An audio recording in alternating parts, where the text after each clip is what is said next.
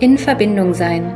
Der Podcast für alle, die mit Kindern in Kontakt sind und neue Impulse zu verschiedenen Themen suchen. Mein Name ist Nora Merkle. Ich bin Eltern- und Familienberaterin, Erzieherin und Mama von zwei Kindern. In diesem Podcast treffe ich Menschen, die uns teilhaben lassen an ihrem Wissen und ihrer Erfahrung im Zusammenleben mit Kindern. Schön, dass du dabei bist. Und jetzt wünsche ich dir viel Freude mit der neuen Folge.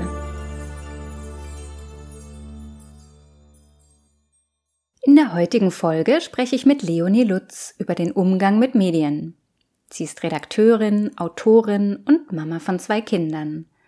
Wir sprechen darüber, wie wir als Familie digitale Medien sinnvoll nutzen können und auch über Ängste und Sorgen und auch Gefahren im Netz. Ich freue mich sehr, dass du dir heute Zeit für mich nimmst. Herzlich willkommen in meinem Podcast, Leonie. Ja, hi, danke, dass ich da sein darf. Ja, super spannendes Thema. Ähm, ich habe jetzt gerade gesagt, wir müssen jetzt endlich auf Aufnahme drücken, weil wir waren jetzt schon voll drin irgendwie. Mhm. Und ähm, ja, es ist, glaube ich, ein, ein Thema, das viele, viele Eltern verunsichert ähm, und aus dieser Unsicherheit ähm, passiert es dann, glaube ich, auch ganz oft, dass es entweder zu Verboten kommt oder halt Kinder und Jugendliche auch alleine gelassen werden mit diesem mhm. Thema. Ähm, und doch kommen wir ja irgendwie nicht mehr drum rum um das Thema. Und darum finde ich äh, so, so gute Aufklärung äh, richtig wichtig in diesem Bereich. Und mhm. in meiner Arbeit mit Eltern, ähm, ja, werde ich eigentlich am allerhäufigsten so nach der Länge der Medienzeit gefragt. Da geht es natürlich hauptsächlich um kleinere Kinder. Ähm, die Frage kennst du bestimmt auch. Was mhm. antwortest du darauf? Also tatsächlich wird mir diese Frage auch am häufigsten gestellt. Mhm. Und ich stelle dann immer ganz kurz die offiziellen Empfehlungen vor, dann kann man das sehr, sehr gut so einordnen. Also zum Beispiel sagt die BZGA kein Bildschirm unter drei Jahren und ähm, das sieht auch die Schweizer Jugendberatung so, wohingegen die WHO wiederum sagt, kein Bildschirm unter einem Jahr. Also mhm. da denke ich mal, gehen auch alle Eltern ähm, d'accord damit und sagen aber dann, ab zwei Jahre ist auch nicht mehr als eine Stunde pro Tag okay, was ich dann doch recht viel finde für ja. Zweijährige. Und wenn wir jetzt bei ClickSafe gucken, äh, der Landesmedienanstalt, die sagen, bis drei Jahre sind fünf Minuten täglich okay und wenn Kinder vier bis sechs sind, 20 Minuten, aber nicht täglich. Mhm. Und jetzt hat man so verschiedene Zahlen und da muss ich auch sagen, ähm, wenn sich schon die Experten uneinig sind, ähm, dann ist es natürlich sehr schwierig für Eltern, hier einen richtigen Weg zu finden. Also mhm. trotzdem aber bieten natürlich diese ja, Richtwerte schon auch Orientierung. Wenngleich, wenn wir jetzt zum Beispiel in die ClickSafe-Empfehlung reingehen, die sagt bis drei Jahre maximal fünf Minuten täglich, da muss ich fast sagen, es ist fast nicht möglich, nur fünf Minuten sinnvoll Medien zu nutzen, mhm. weil selbst sehr ja, liebevolle und äh, weiterführende ähm, äh, Kinderserien zum Beispiel ähm, dauern mindestens zehn Minuten. Mhm. Und wenn ich dann nach fünf Minuten äh, den Stecker ziehe, dann frustriert das mein Kind total und dann habe ich nur Konflikte zu Hause. Und das ist quasi nicht mein Weg. Mein Weg wäre, dass wir sagen, okay, es ist gut, so ein paar ähm, Richtwerte zu kennen. Vor allem natürlich besonders wichtig, wenn die noch sehr klein sind, noch nicht richtig sprechen können und so weiter. Da ist immer das echte Spiel, Bücher, Vorlesen und so weiter äh, Toben, Sandkasten, das hat immer Vorrang, mhm. aber dass wir uns auch nicht stressen, wenn wir mal sagen, okay, ich habe hier ein Dreijähriges und das hat jetzt irgendwie gerade 30 Minuten was geguckt, weil ich selber vielleicht mal kurz durchatmen muss, weil ich mhm. die Wäsche machen muss oder weil ich vielleicht im Homeoffice bin und für, mein, für meinen Arbeitgeber noch eine E-Mail schreiben muss. Ne? Mhm. Also dass wir gar nicht so sehr uns äh, stressen lassen als Mama oder Papa, sondern vielmehr dann darauf gucken, wie nutzen die Kinder denn eigentlich die Medienzeit? Ja. Ähm, und das ist mir besonders wichtig, weil ich habe das Gefühl, dass wir es alle falsch lernen. Also wir sowieso, wir Großen haben es falsch gelernt, weil wir waren schon erwachsen, als die Medien aufkamen mhm. und ähm, hatten, hatten plötzlich halt iPhones und dann gab es aber noch keine Apps, dann kamen irgendwann die ersten Apps. Ähm, aber wir haben es nicht von Grund auf gelernt wie unsere Kinder.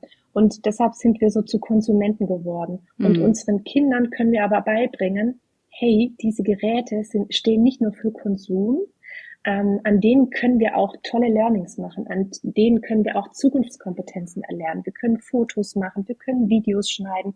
Und das sind dann so Kompetenzen, das können halt schon Vorschulkinder. Und dann lernen sie dabei, ach so, das ist ja jetzt nicht nur um zu daddeln und zu glotzen, mhm. sondern ich kann Entschuldige, jetzt ist mir mein Mikro runtergefallen, ähm, sondern ähm, ich kann dieses Gerät eben auch nutzen, um kreativ zu sein. Und das ist ein ganz wichtiges Learning. Ja. Also ähm, würdest du dich überhaupt festlegen auf ein Alter ähm, bei Kindern oder sagst du ähm, eigentlich immer individuell schauen? Also wie ist die Situation? Wie ja, du hast jetzt gerade auch schon angesprochen, wie geht's mir denn selber gerade? Ähm, mhm. Denn ist es auch mal okay, eine halbe Stunde oder 40 Minuten, mhm. damit ich nachher wieder die Mama sein kann, die ich halt sein möchte. Ne? Das ist ja genau. Also aus meiner genau. Sicht immer immer ähm, wichtig auch das Gesamt diese Gesamtsituation äh, sich anzuschauen. Und dann gibt's Tage, da bin ich super geduldig und ähm, wir haben irgendwie was vor und dann äh, schauen wir halt mal gar nicht. Also ja. ähm, ich weiß nicht, ähm, ja, ob, ob das so wichtig ist, da ähm, eine fixe Zeit oder das so, so strikt irgendwie zu sehen. Was sagst du da? Ich glaube nicht, dass es, ähm, dass es so ähm, eine strikte Zeit für jeden Tag als feste Regel mhm. braucht. Ja. Ähm, ich glaube, dass es unbedingt individuell ist, weil mhm. es ja auch damit steht und fällt, welche Medien sind denn sonst heute schon konsumiert worden.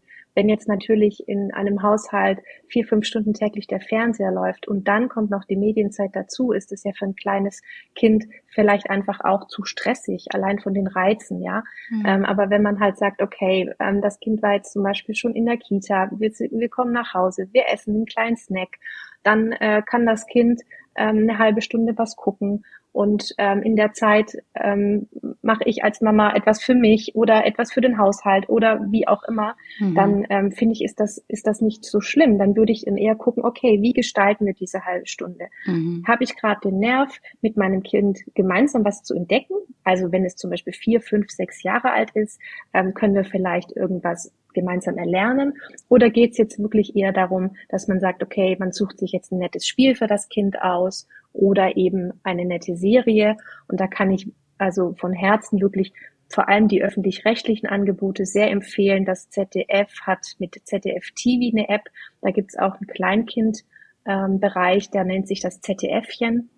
Da gibt es zum mhm. Beispiel auch Sendungen, die sind gerade mal so zehn Minuten lang mhm. und ähm, das sind sehr gute Inhalte. Es gibt auch ähm, ja den Kika-Player, äh, das Kikaninchen, die Maus, den Elefant und ähm, wenn Kinder daran Spaß haben, dann macht es, also da können sie ja auch kreativ werden. Oder zum Beispiel gibt es eine tolle App, die heißt Fietje Kinderzoo.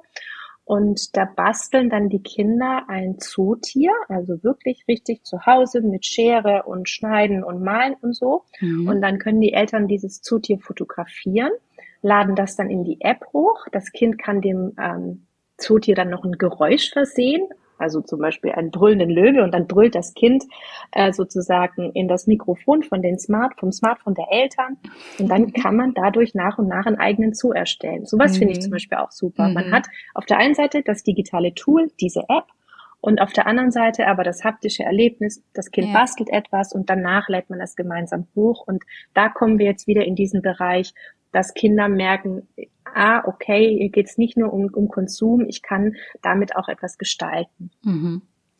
Selber aktiv auch werden. Mhm. Ja, das ist, ähm, glaube ich, einfach auch ähm, ganz wichtig, dass, es, dass das klar ist, dass die Verantwortung einfach bei den Eltern liegt ne? und dass die Kinder nicht alleine gelassen werden.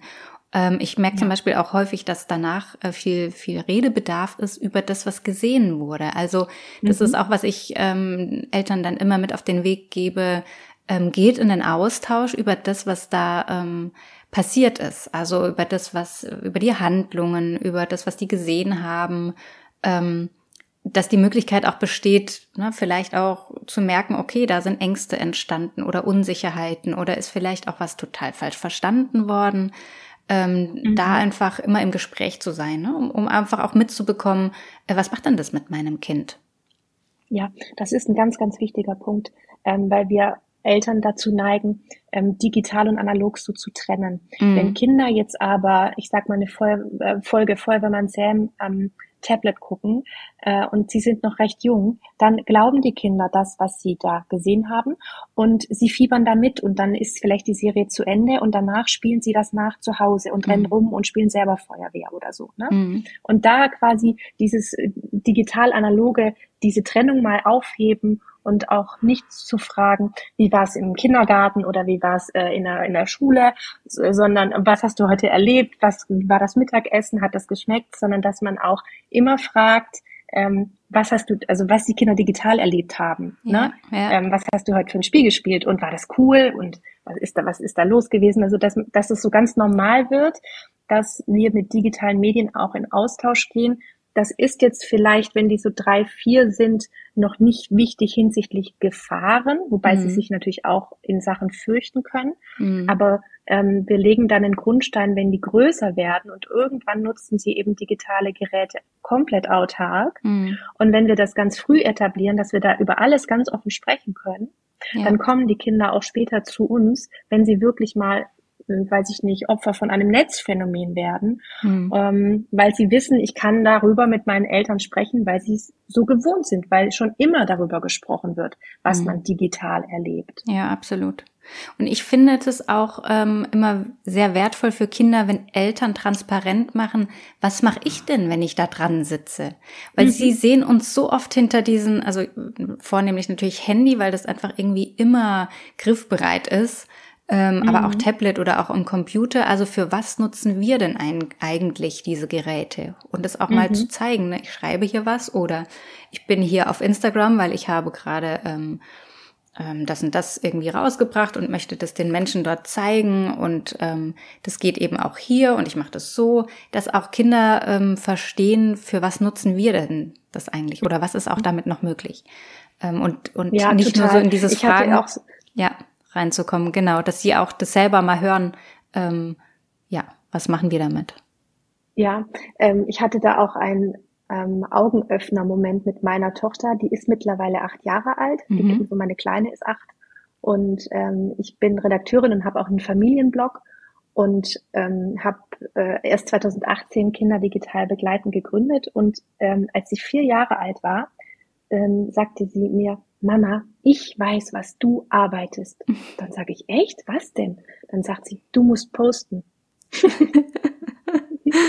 ja. Und ich dachte so, okay, Mist, ja, sie wusste natürlich überhaupt nicht, was ist Posten, aber ja. sie hat es mitbekommen, dass ich zum Beispiel zu meinem Mann sage, Schatz, ich ähm, gehe nochmal eben nebenan, ich muss nochmal was posten. Ja. ja, weil ich ne, als Bloggerin oder jetzt auch mit Kindern digital begleiten, bin ich sehr aktiv natürlich bei Instagram. Das ist aber meine Arbeit. Ja. ja? ja. Und was denkt ein vierjähriges Kind, was mag Posten wohl sein, wenn es mich als Mama immer am Gerät zieht? Mhm. Und, und, und ab dem Punkt habe ich angefangen, ganz viel zu kommentieren, was ich gerade tue. Und in der Zeit, wo die Kinder gerade gekommen sind, da sind, sowieso Esszeiten ja ohnehin, ähm, einfach ähm, immer wieder zu gucken, ich habe eine Vorbildsfunktion. Jetzt kommt das Gerät weg. Beim Essen sowieso, wenn Freunde ja. da sind auch natürlich, wenn man Ausflüge macht auch, aber ähm, dass ich, wenn es zwischendurch mal was getan werden muss, dass ich es immer kommentiere, sag du, ähm, ich muss noch ganz kurz was machen und danach machen wir das. Oder ich ja. muss jetzt noch eine E-Mail schreiben oder eine Überweisung, dass ich das permanent quasi dann äh, kommentiere. Ja, genau. Ja. Ja, weil sonst entstehen ja auch bei den Kindern Bilder, die wir dann eigentlich nicht mehr ähm, beeinflussen können oder also steuert will ich jetzt gar nicht sagen, aber ähm, da entsteht was in dem Kopf und die kriegen eine Vorstellung von etwas ähm, und wir bekommen es einfach gar nicht mit. Das ist ja ähm, ja, also viel schöner, wenn wir es mitgestalten können und sagen, schau mal, so mhm. sieht es aus und so mache ich das und dann können da die Menschen das sehen und dann äh, schreibe ich denen da was, dass sie ähm, echte Bilder dazu bekommen. Ähm, genau. Die, die genau. einfach auch der Realität ja. entsprechen und nicht halt irg irgendeiner Fantasie. Ne? Mhm. Ja, ja total.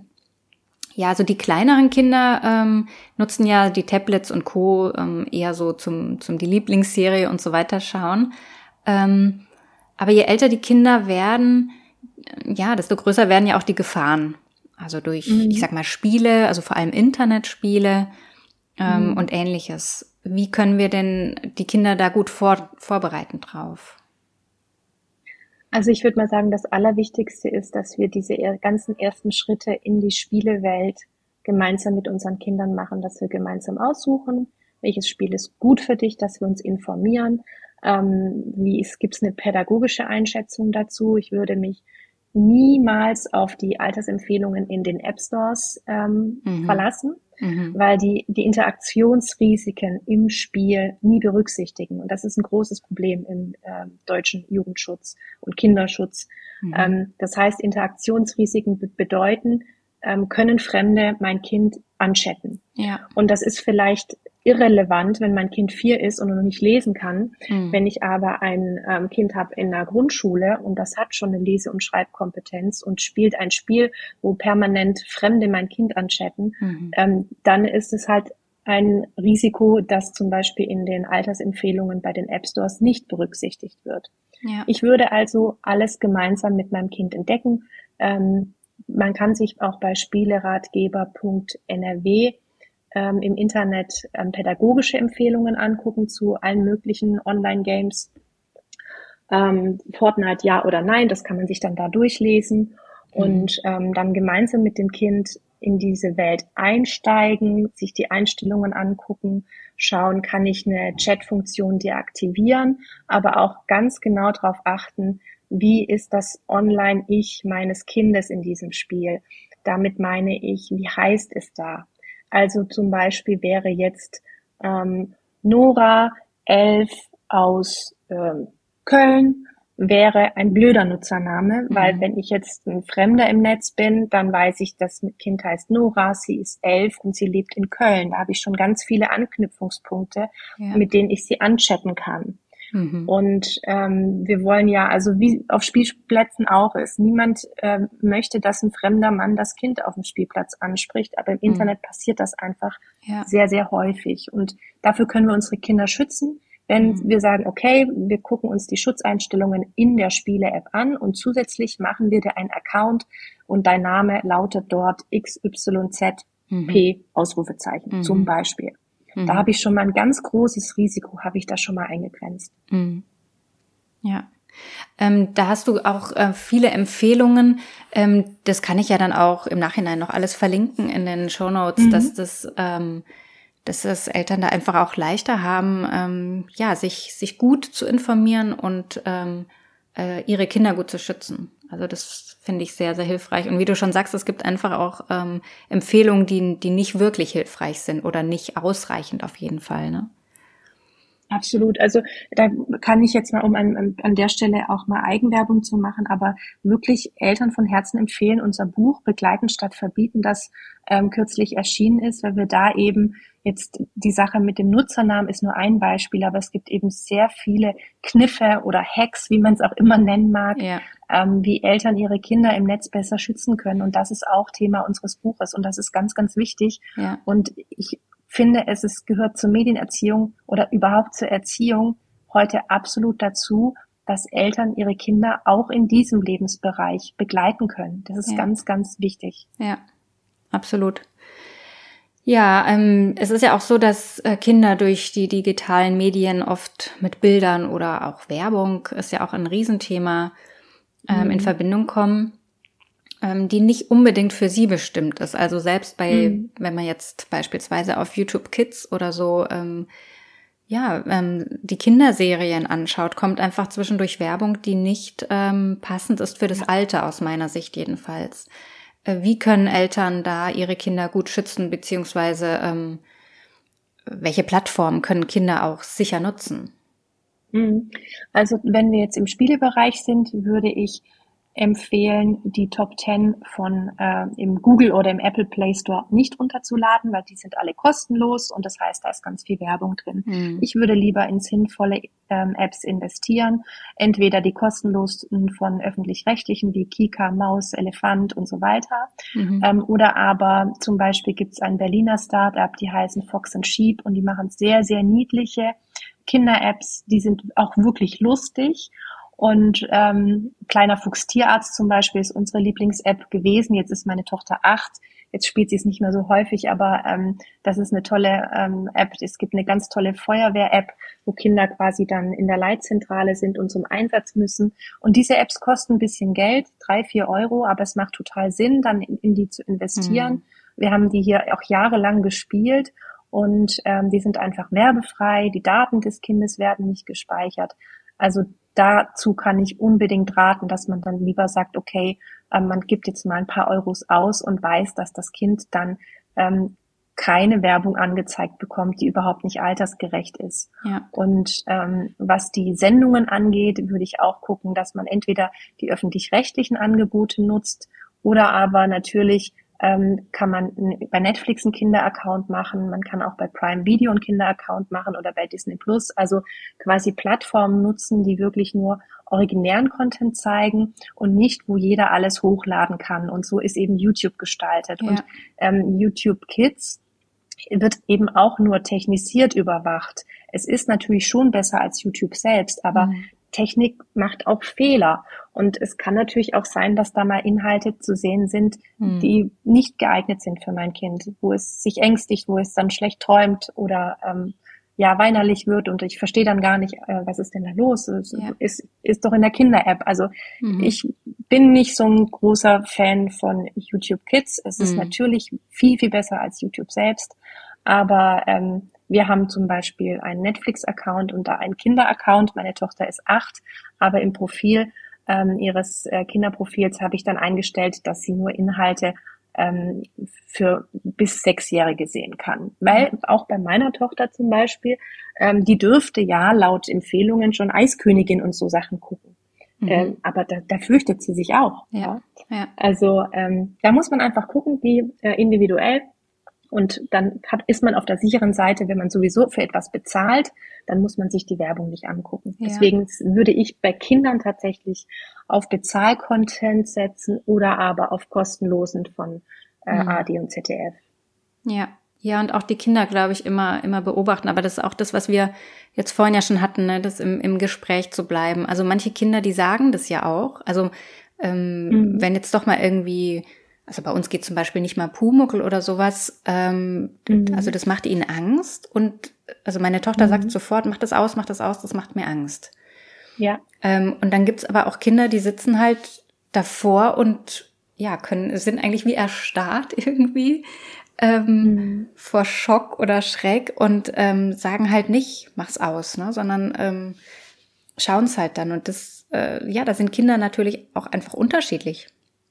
Ja. Deswegen, ähm, ja, total wichtig. Also ja. wir schreiben auch in unserem Buch zum Beispiel dazu, ähm, Stichwort Gerätekompetenzen, dass quasi, wenn die Kinder noch so klein sind, ähm, das und sie dürfen dann äh, alleine mal eine Sendung gucken oder so, dass wir ihnen schon erste Gerätekompetenzen mit auf den Weg geben. Also zum Beispiel, wenn es ein Tablet ist, dass wir den Home-Button als Notfallknopf mhm. mhm. Äh, etablieren und sagen, wenn du, wenn du dich fürchtest, ja. kannst du da draufdrücken. Das ja. bedeutet quasi Stopp. Ja. Oder dass wir erklären, dass das X für Schließen steht. Mhm. Und solche Sachen. Also so erste kleine Mini-Kompetenzen, mhm. wo Kinder quasi, wenn sie merken, mir tut's gerade nicht gut, aber da ist jetzt gerade keine Mama neben mir, der ich das sagen kann und es läuft einfach weiter, ja. dass sie selber das auch stoppen können, weil sie wissen, wie es geht und weil sie wissen, wo sie drücken müssen und das kann man üben und das ist ja nicht schwer, weil die Geräte sind ja sehr, sehr intuitiv gestaltet. Kinder ja. können das in der Regel.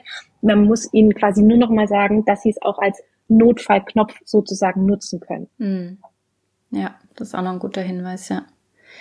Ähm, wie, was sagst du denn, wie viel Kontrolle brauchen Kinder denn bei diesem Thema und ja, inwieweit können sich vielleicht auch Eltern einfach ent, ja, entspannen und sagen, also das läuft so schon, wenn ich da jetzt irgendwie meine Einstellung habe und das alles ja vorab so ein bisschen geprüft habe, dann kann ich ja die auch beruhigt mal schauen lassen. Also das Wort Kontrolle mag ich gar nicht, ja. ähm, weil ich glaube, dass Kontrolle nicht nachhaltig ist. Also ähm, weil Kontrolle auch ganz schnell, vor allem wenn sie dann älter werden, Richtung Grundschule, irgendwann weiterführende Schule und dann kommt irgendwann ein eigenes Smartphone und so, mhm. geht Kontrolle voll nach hinten los. Ja, es geht halt dahin, dass die, die das heimlich machen, ne? Und da haben wir richtig, leider gar richtig. nichts gewonnen.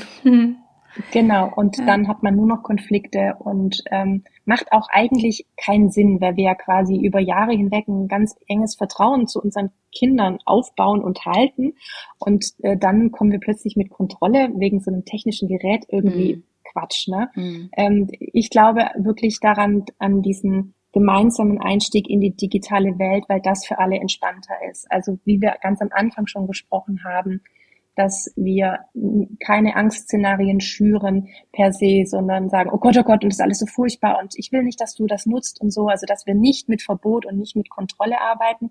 Es geht immer um Schutz. Mhm. Ja, also wenn wir Kinder- und Jugendschutzeinstellungen nutzen, dann um unsere Kinder vor anderen im Netz zu schützen. Mhm. Also wir vertrauen unseren Kindern, aber wir vertrauen den anderen Milliarden Internetnutzern eben ja. nicht. Ja. Würdest und du das auch den Kindern es, so sagen? Also ja, natürlich, es wird jetzt ein zwei-, dreijähriger nicht verstehen, nee. aber wenn die in der Vorschule sind oder etwas älter, können die es vielleicht auch nachvollziehen. Ja. Also ähm, ich würde das tatsächlich, also bei Grundschülern würde ich mhm. das ganz klar auch so formulieren. Ja. Dir ja. vertrauen wir, ja. aber wir vertrauen den anderen nicht. Ja. ja? Genau. Ja. Und ähm, deshalb äh, dieses Begleiten statt Verbieten als Motto, ähm, mhm. gemeinsam alles einzurichten, technische Schutzeinstellungen nutzen, aber auch wissen, hundertprozentig schützt Technik nie. Hm. Und das Wichtigste ist einfach ähm, Dialog statt Kontrolle. Ja. Ein, ein immer wichtigeren Stellenwert nimmt ja auch Social Media ein. Mhm. Ähm, und die Gefahr von, von Mobbing im Netz, ohne dass Eltern da irgendwie was mitbekommen, ist ja riesig. Und ähm, mhm. Ja, auch da ist die Frage, ist Verbieten der richtige Weg? Ab welchem Alter ähm, können sich Kinder oder auch Jugendliche dort ähm, bewegen? Wie, wie viel Austausch ist da auch notwendig, ähm, wenn die dann wirklich ähm, Fotos hochladen, ähm, wo wir Eltern vielleicht auch nicht damit einverstanden sind? Ähm, was würdest du da sagen? Also, du hast jetzt ganz viele Riesenthemen angesprochen. ähm, ja, also ähm, auch hier ist Begleitung der Schlüssel, wobei man auch sagen muss, ähm, dass man da auch als Eltern irgendeine Grenze kommt an eine natürliche, eben weil andere Kinder im Freundeskreis zum Beispiel andere oder keine Regeln haben hm. ähm, in ihren Familien oder auch in der Schulklasse. Also ich glaube, sehr stark an die Wirkung von Regeln. Wie gesagt, es geht nicht um Kontrolle, sondern es geht quasi um einen sicheren Rahmen, den wir feststecken. Und ähm, es gibt so Fälle, wo man sagt, okay, jetzt haben wir hier eine vierte Klasse und bis auf zwei Kinder haben zum Beispiel alle schon ein Smartphone mhm. und die haben auch einen WhatsApp-Klassenchat. Das ist dann so ein Punkt, da würde ich dann mal auf die Schule zugehen und sagen, wie sieht's aus? Ähm, besteht die Möglichkeit, dass man in der Schule mit den Kindern Klassenchat-Regeln vereinbart? Äh, vereinbart, was darf hochgeladen werden, was nicht, dass man quasi präventiv äh, Regeln erarbeitet, um Mobbing zu verhindern. Mhm. Prävention ist eigentlich beim Mobbing mitunter das wirkungsvollste. Ähm, und das ist leider auch schon so, dass heute Viertklässler fast flächendeckend tatsächlich mhm. äh, eigene Geräte haben. Und dann kommt eben sofort dieser Chat. Und ähm, da brauchen sie Regeln. Und die muss man mit denen besprechen. Und es gibt zum Beispiel bei clicksafe.de für Lehrkräfte kostenloses Unterrichtsmaterial zum Download, da kann man sich Poster bestellen, das kostet alles nichts, das ist quasi eine Unterrichtseinheit von 45 Minuten, aber die kann halt nachhaltig sehr hilfreich sein und ähm, natürlich ist es wichtig, wenn sobald Kinder eigene Smartphones haben, dass Eltern die ganzen Gefahren kennen, also nicht nur Cybermobbing, sondern eben auch Cybergrooming, also das Rangroomen mit einem sexualisierten Ziel. Mhm. Ähm, äh, das ist sehr wichtig und leider, leider noch nicht so bekannt unter Eltern. Ähm, aber auch Fake News oder Kettenbriefe, die über WhatsApp verschickt werden, so Gruselbriefe. Mhm. Es gab vor Jahren mal diese Momo-Welle, den kennen ganz viele Eltern, diese gruselige Gestalt. Ähm, aber es gibt noch mehr, noch viel mehr Kettenbriefe, die Eltern zum Beispiel gar nicht kennen.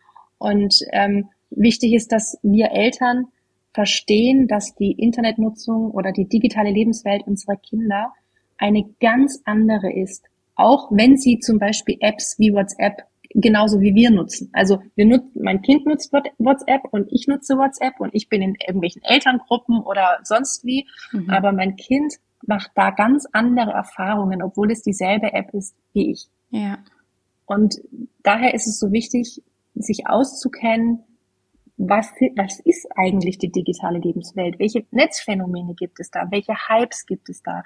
Welche Spiele werden gespielt? Warum werden die gespielt? Gibt es in den Spielen vielleicht Figuren, ähm, die es später in das echte Leben schaffen? Zum Beispiel gibt es so ein Gruselspiel, ähm, für Erwachsene wohlgemerkt, ähm, äh, da habe ich gerade auch einen Instagram-Post zu gemacht. Und das Plüschtier, dieser Huggy Wuggy, ein super gruseliges Tier mit so Haifischzähnen, mhm. ähm, gibt's jetzt überall auf den Märkten zu kaufen ja. als Kuscheltier. Und das ja. haben teilweise schon Kindergarten- und Grundschulkinder dabei. Aber die Eltern wissen gar nicht, woher kommt eigentlich diese Figur. Mhm. Ähm, und wenn, ich glaube, wenn Eltern wüssten, diese Figur kommt aus einem Horrorspiel für Erwachsene, mhm. ähm, würden sie diese Figur vielleicht nicht kaufen. Ja. Also es ist diese ganzen Bereiche verschwimmen total. Online und analog und äh, was, da wird was gespielt und dann, wie bei Squid Game zum Beispiel, diese Netflix-Serie. Und plötzlich haben Kinder angefangen in der Grundschule Squid Game auf dem Schulhof zu spielen, wo man sich dachte, hä, woher kennen die das denn? Mhm. Und durch WhatsApp und durch den Austausch, aber auch natürlich durch ältere Geschwisterkinder, Kinder, schwappen diese ganzen Internettrends schon auf die ganz Kleinen über. Ja. Und ähm, das ist, deswegen ist es super wichtig, als Eltern so eine gewisse Grundbildung zu haben, das entspannt extrem, kann ich sagen. Mhm. Weil man einfach dann sagt, ah ja, okay, habe ich schon mal gehört, kann ich einordnen, ich weiß auch jetzt, was ich machen muss, nämlich das und das und das. Ja. Super, super wichtig. Ja, also ähm, ja, sich selbst einfach Informationen zu holen, ähm, mhm. macht eigentlich mit am meisten Sinn, sich selber äh, darin weiterzubilden, ja. Ja. Ja, ähm, Findest du es hilfreich, so in Familien äh, Medienzeiten einzuführen? Oder wie können ja da gemeinsame Absprachen getroffen werden, dass Kinder jetzt beispielsweise nicht äh, den ganzen Tag irgendwie am Smartphone hängen? Oder ähm, ja, ja, nur nur noch irgendwie am Spielen sind, sondern auch irgendwie ähm, Zeit draußen verbringen und so weiter?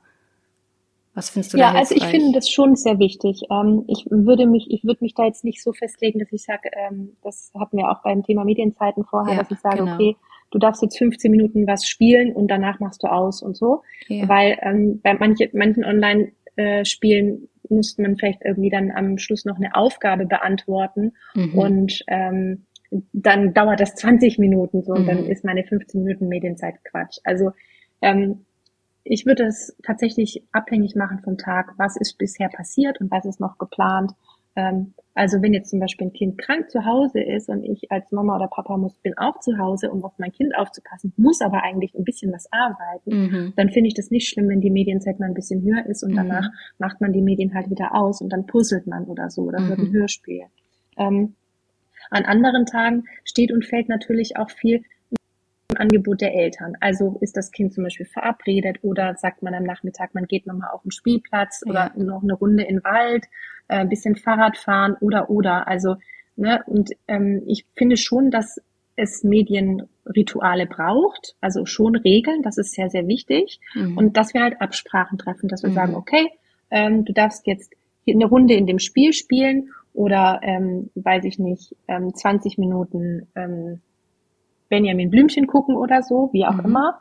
Und danach machen wir das und das. Mhm. Und ja, ähm, auch so ähm, Ausblick schaffen, ne? Was passiert danach? Genau. Ja. Genau. Was ja. passiert danach? Ja. Und dann nicht nach diesen 20 Minuten hingehen und das Ding wegreißen und sagen, so, die 20 mhm. Minuten sind um, sondern sagen, die 20 Minuten sind um, wollen wir denn jetzt in den Park, in den Spielplatz, puzzeln, wie auch immer. Mhm. Ja.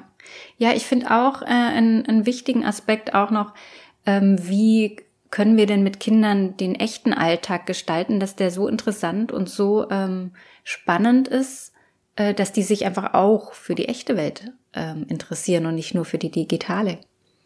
Das ist mhm. ja auch, auch noch, ähm, ja, auch noch interessant, äh, da mal zu schauen. Ne? Langweilen sich Kinder, wissen die gerade nicht, was tun und greifen deswegen dazu.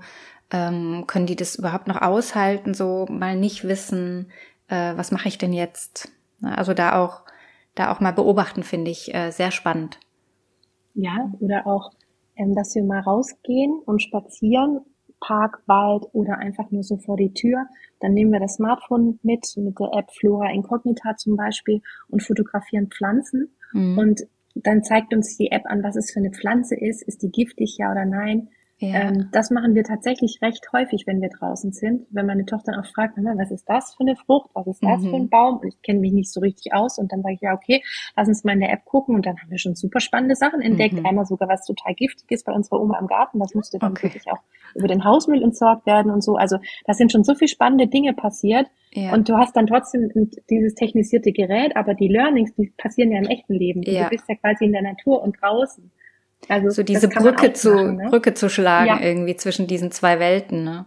Ja, genau, um, genau. um nicht äh, das nur schlecht zu machen, sondern zu sagen, wir können das auch für für richtig gute Sachen nutzen. Mhm. Ja, ja.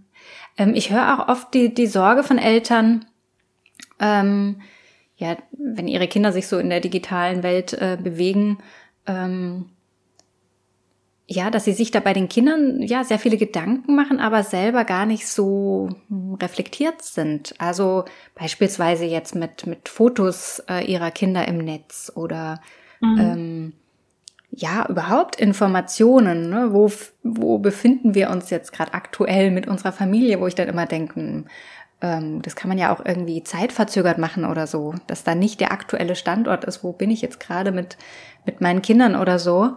Ähm, mhm. Wie siehst du das? Also ich habe keine abschließende Meinung dazu. Mhm. Ich ähm, sag dir mal meine Geschichte.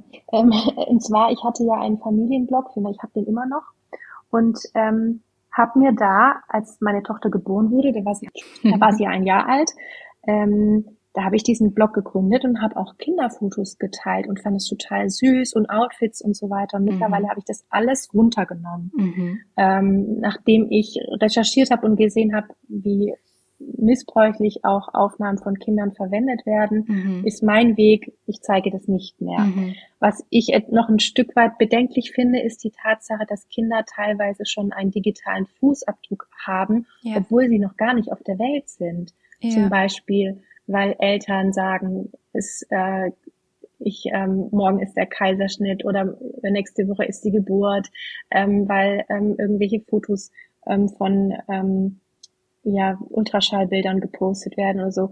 Das finde ich tatsächlich eine moralisch bedenkliche Frage, wenn man ja dem Kind einfach auch vorwegnimmt, möchte ich überhaupt digital jetzt schon einen Fußabdruck haben?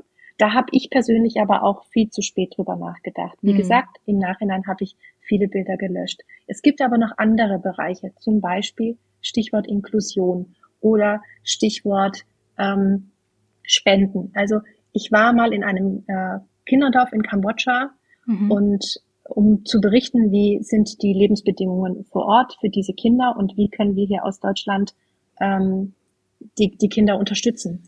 Und ich habe da auch äh, die Kinder gezeigt, weil ich es für wichtig empfunden habe, äh, diesen Kindern ein Gesicht zu geben, weil man, wenn man dann nur steht als privilegierte weise Person in mhm. einem Kinderdorf in Kambodscha und sagt, hier ist es alles furchtbar, ähm, dann ist es einfach nicht so, wie wenn ich zeige, das ist ein, das ist das Kind und dieses Kind braucht Hilfe, weil es hat zum Beispiel nur Reis zu essen. Ja, mhm. also es gibt Bereiche, ähm, da ist es schon auch wichtig, ähm, glaube ich, dass wir die Kinder nicht ganz ausgrenzen. Und auch im inklusiven Bereich ist es total wichtig. Ich habe auch mit Mamas gesprochen, die sagen, ich habe ein Mädchen mit Beeinträchtigung. Ich möchte das zeigen. Ich möchte das nicht vor der Welt verstecken. Ich möchte auch, ich möchte ihr eine Stimme geben. Mhm. Ja. Und ähm, das kann ich dann auch total nachvollziehen. Deswegen habe ich keine abschließende Meinung zu dem Thema, ähm, sehe aber auch Unterschiede ob ähm, ich jetzt zum Beispiel, weiß ich nicht, ich bin ein großer Blogger, ich habe ein Impressum, jeder weiß, wo ich wohne, jeder mhm. weiß mein Vor- und Nachnamen, jeder weiß den Namen meines Kindes, wann die U, U3 war, wann die U4 war ja. und so weiter. Ja. Ähm, das sind sehr vulnerable Daten. Ja. Da würde ich ganz, ganz doll drauf aufpassen. Und dann gibt es eben äh, Dinge wie ähm, jetzt dieses Kambodscha-Beispiel, diesen Jungen, den ich gezeigt habe, weiß ja niemand, wo in Kambodscha lebt mhm. dieser Junge, mhm. ähm, wie heißt er überhaupt und so weiter. Also es sind Informationen geflossen, aber keine vulnerablen Daten. Ja. Und ähm, da müssen wir, glaube ich, alle ein bisschen umsichtiger sein. Ähm, auch beim Thema WhatsApp, mein Profilbild hat auch keine Kinderbilder mehr, sondern immer irgendwelche Aufnahmen, die ich draußen mache, weil ich ja auch nicht weiß, hm, es haben ja auch total viele Dienstleister, weiß ich nicht. Dann war mein Maler da, den habe ich auch meine Handynummer gegeben. Ja. Ähm, dann lief die Kommunikation über WhatsApp.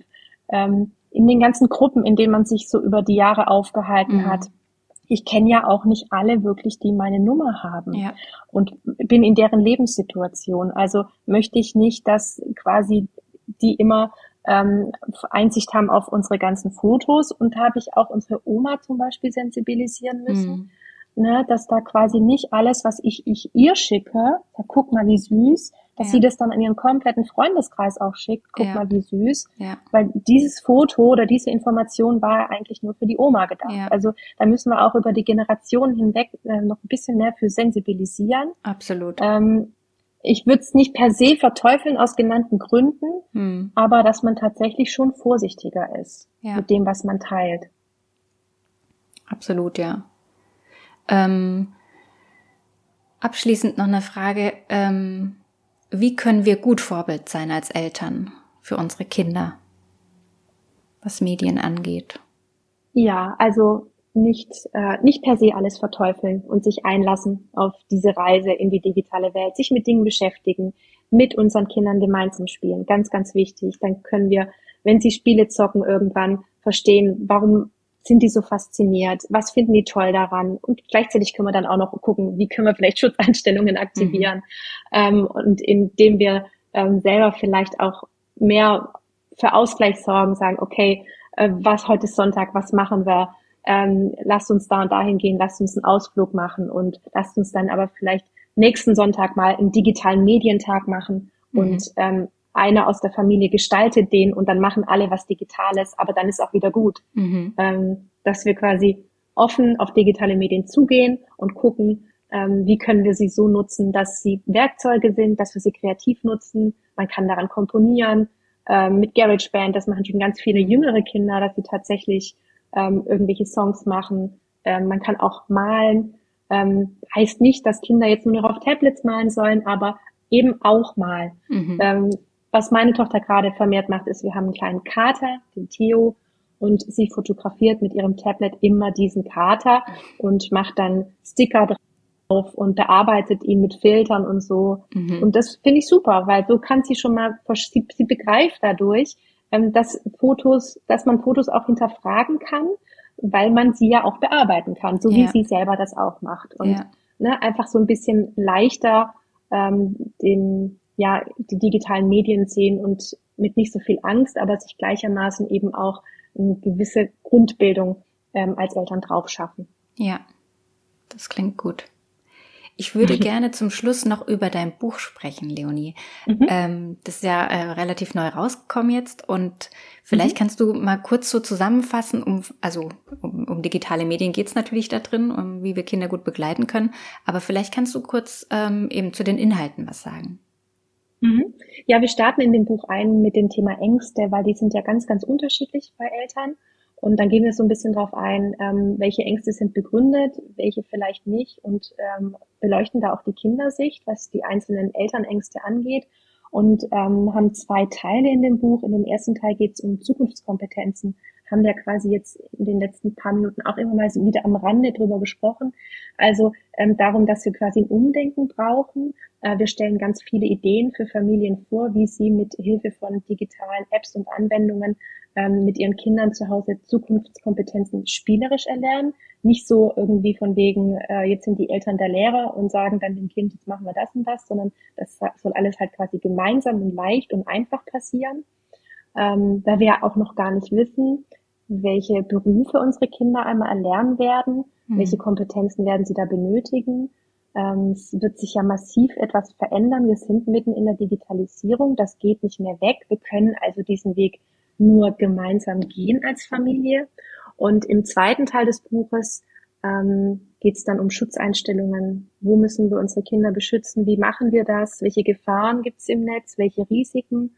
Ähm, und ganz zum Ende des Buches haben wir dann noch ganz viele Tipps für Apps, aber auch ähm, ja für lernbegleitende Inhalte. Also gibt natürlich auch Webseiten, die man quasi parallel zur Schule benutzen kann. Und ich habe das Buch ja mit der Annika zusammengeschrieben. Annika ist hier in NRW, Lehrerin einer digitalen Modellschule. Mhm. Und ähm, die hat dann quasi nochmal auch, das war ganz spannend, so aus Lehrersicht ähm, noch oder Lehrerinnensicht muss ich ja sagen, mhm. äh, gesagt, welche ähm, Anwendungen sind denn begleitend zum Unterricht eigentlich cool, wenn mein Kind in der ein oder anderen Sache vielleicht Schwierigkeiten hat, was kann ich da machen und so, wer hilft mir da im Netz, welcher ja. YouTuber oder ähm, welche Website und so. Also ich finde, das ist ein ähm, ähm, wichtiges Standardwerk, das, das Familien haben sollten, weil ähm, sie sich nicht nur einmal so eine gewissen Grundbildung drauf schaffen können, sondern auch immer mal wieder nachschlagen können. Sie das Gefühl haben, okay, gibt's hier, weiß ich nicht, ist hier Mobbing im Spiel, dann kann man da nochmal eben reinlesen, sich nochmal mit beschäftigen, was mhm. ist Cybermobbing, was kann ich da tun und so, dass mhm. man einfach so einen Wegweiser auch hat. Ja.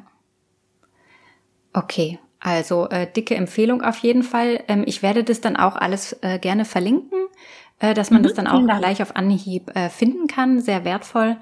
Ähm, jetzt zu meiner letzten Frage, Leonie, und die stelle ich allen, die hier bei mir in meinem Podcast sind. Und das mhm. ist, was würdest du der kleinen Leonie aus heutiger Sicht mit auf den Weg geben wollen? Glaub an dich. Schön. Ja, ja. Das würde ich sagen. Weil ich war zum Beispiel eine total schlechte Schülerin. Mhm. Und ähm, was mich hat es total demotiviert, dass alle, äh, dass auch die Lehrkräfte nicht an mich geglaubt haben. Ja. Und ähm, deshalb habe ich auch nicht mehr an mich geglaubt. Mhm. Und das würde ich heute, das äh, müsste ich heute irgendwie anders machen. Aber das ist ein anderes Thema. Ja. ja. Ja, ja positive, äh, positive Rückmeldungen können Kinder stärken und mich hätten sie damals gestärkt, wenn jemand mal gesagt hätte, Mensch, das hast du gut gemacht, das hätte mhm. mich motiviert. Auch eine gute Note hätte mich mal motiviert. Mhm. Und nicht nur ähm, vom, äh, du, du bist äh, durchs System gerutscht mhm. und warst eine schlechte Schülerin, also bist du nichts wert. Mhm. Und äh, das sind wir Gott sei Dank heute in anderen Zeiten. Ja, ja, da ist viel im Umbruch und das ist äh, sehr, mhm. sehr wertvoll auf jeden Fall. Ja. Ähm, von deinem Buch hast du jetzt ja schon erzählt. Ähm, und ansonsten, wo findet man dich? Ähm, auf Instagram bist du ja sehr aktiv. Ähm, mhm. Magst du da mal noch kurz sagen, wo man dich äh, schnell und einfach findet? Ja, also am einfachsten bei Instagram natürlich. Ähm, da ist der Name Kinder digital begleiten, alles in einem Wort. Und ich habe auch eine Internetseite mit mehr Informationen und Online-Kursen für Eltern, die heißt www.kinderdigitalbegleiten.de. Auch hier alles in einem Wort. Mhm. Okay, und unser Buch gibt's natürlich überall, wo es Bücher gibt. Und ja. unser Buch heißt Begleiten statt Verbieten. Ja, toller Buchtitel schon. Danke. Das ähm, werde ich alles verlinken dass man dich findet. Und ja, dann äh, bleibt mir abschließend noch äh, mal ein ganz großes Dankeschön, dass du dir Zeit genommen hast. Ähm, ich finde es so ein wertvolles Thema und auch eins, wo wir uns halt einfach nicht so so sehr äh, dran trauen. Und ich finde, dass du mhm. jetzt wirklich auch ganz viel Mut gemacht hast, ähm, für Eltern sich selber mit dem Thema mal auseinanderzusetzen und sich zu informieren und auch selber einfach weiterzubilden, um da ja. äh, fit zu sein für die eigenen Kinder. Ähm, ja, dafür, vielen Dank. Ja, dafür danke ich dir. Ich danke dir. Also gut, dann ähm, sehen und hören wir uns vielleicht und hoffentlich irgendwo irgendwann wieder. Und äh, ich danke dir für das Gespräch. Ich danke dir auch. Tschüss. Tschüss, Leonie. Schön, dass du heute mit dabei warst. Ich hoffe, dass du Impulse mitnehmen konntest. Falls du Hilfe und Unterstützung bei einem Familienkonflikt möchtest, dann freue ich mich, dich in einer Einzelberatung begrüßen zu dürfen. Alle Infos dazu findest du auf meiner Homepage in Verbindung-sein.de. Ich freue mich auf dich. Bleib in Verbindung, deine Nora.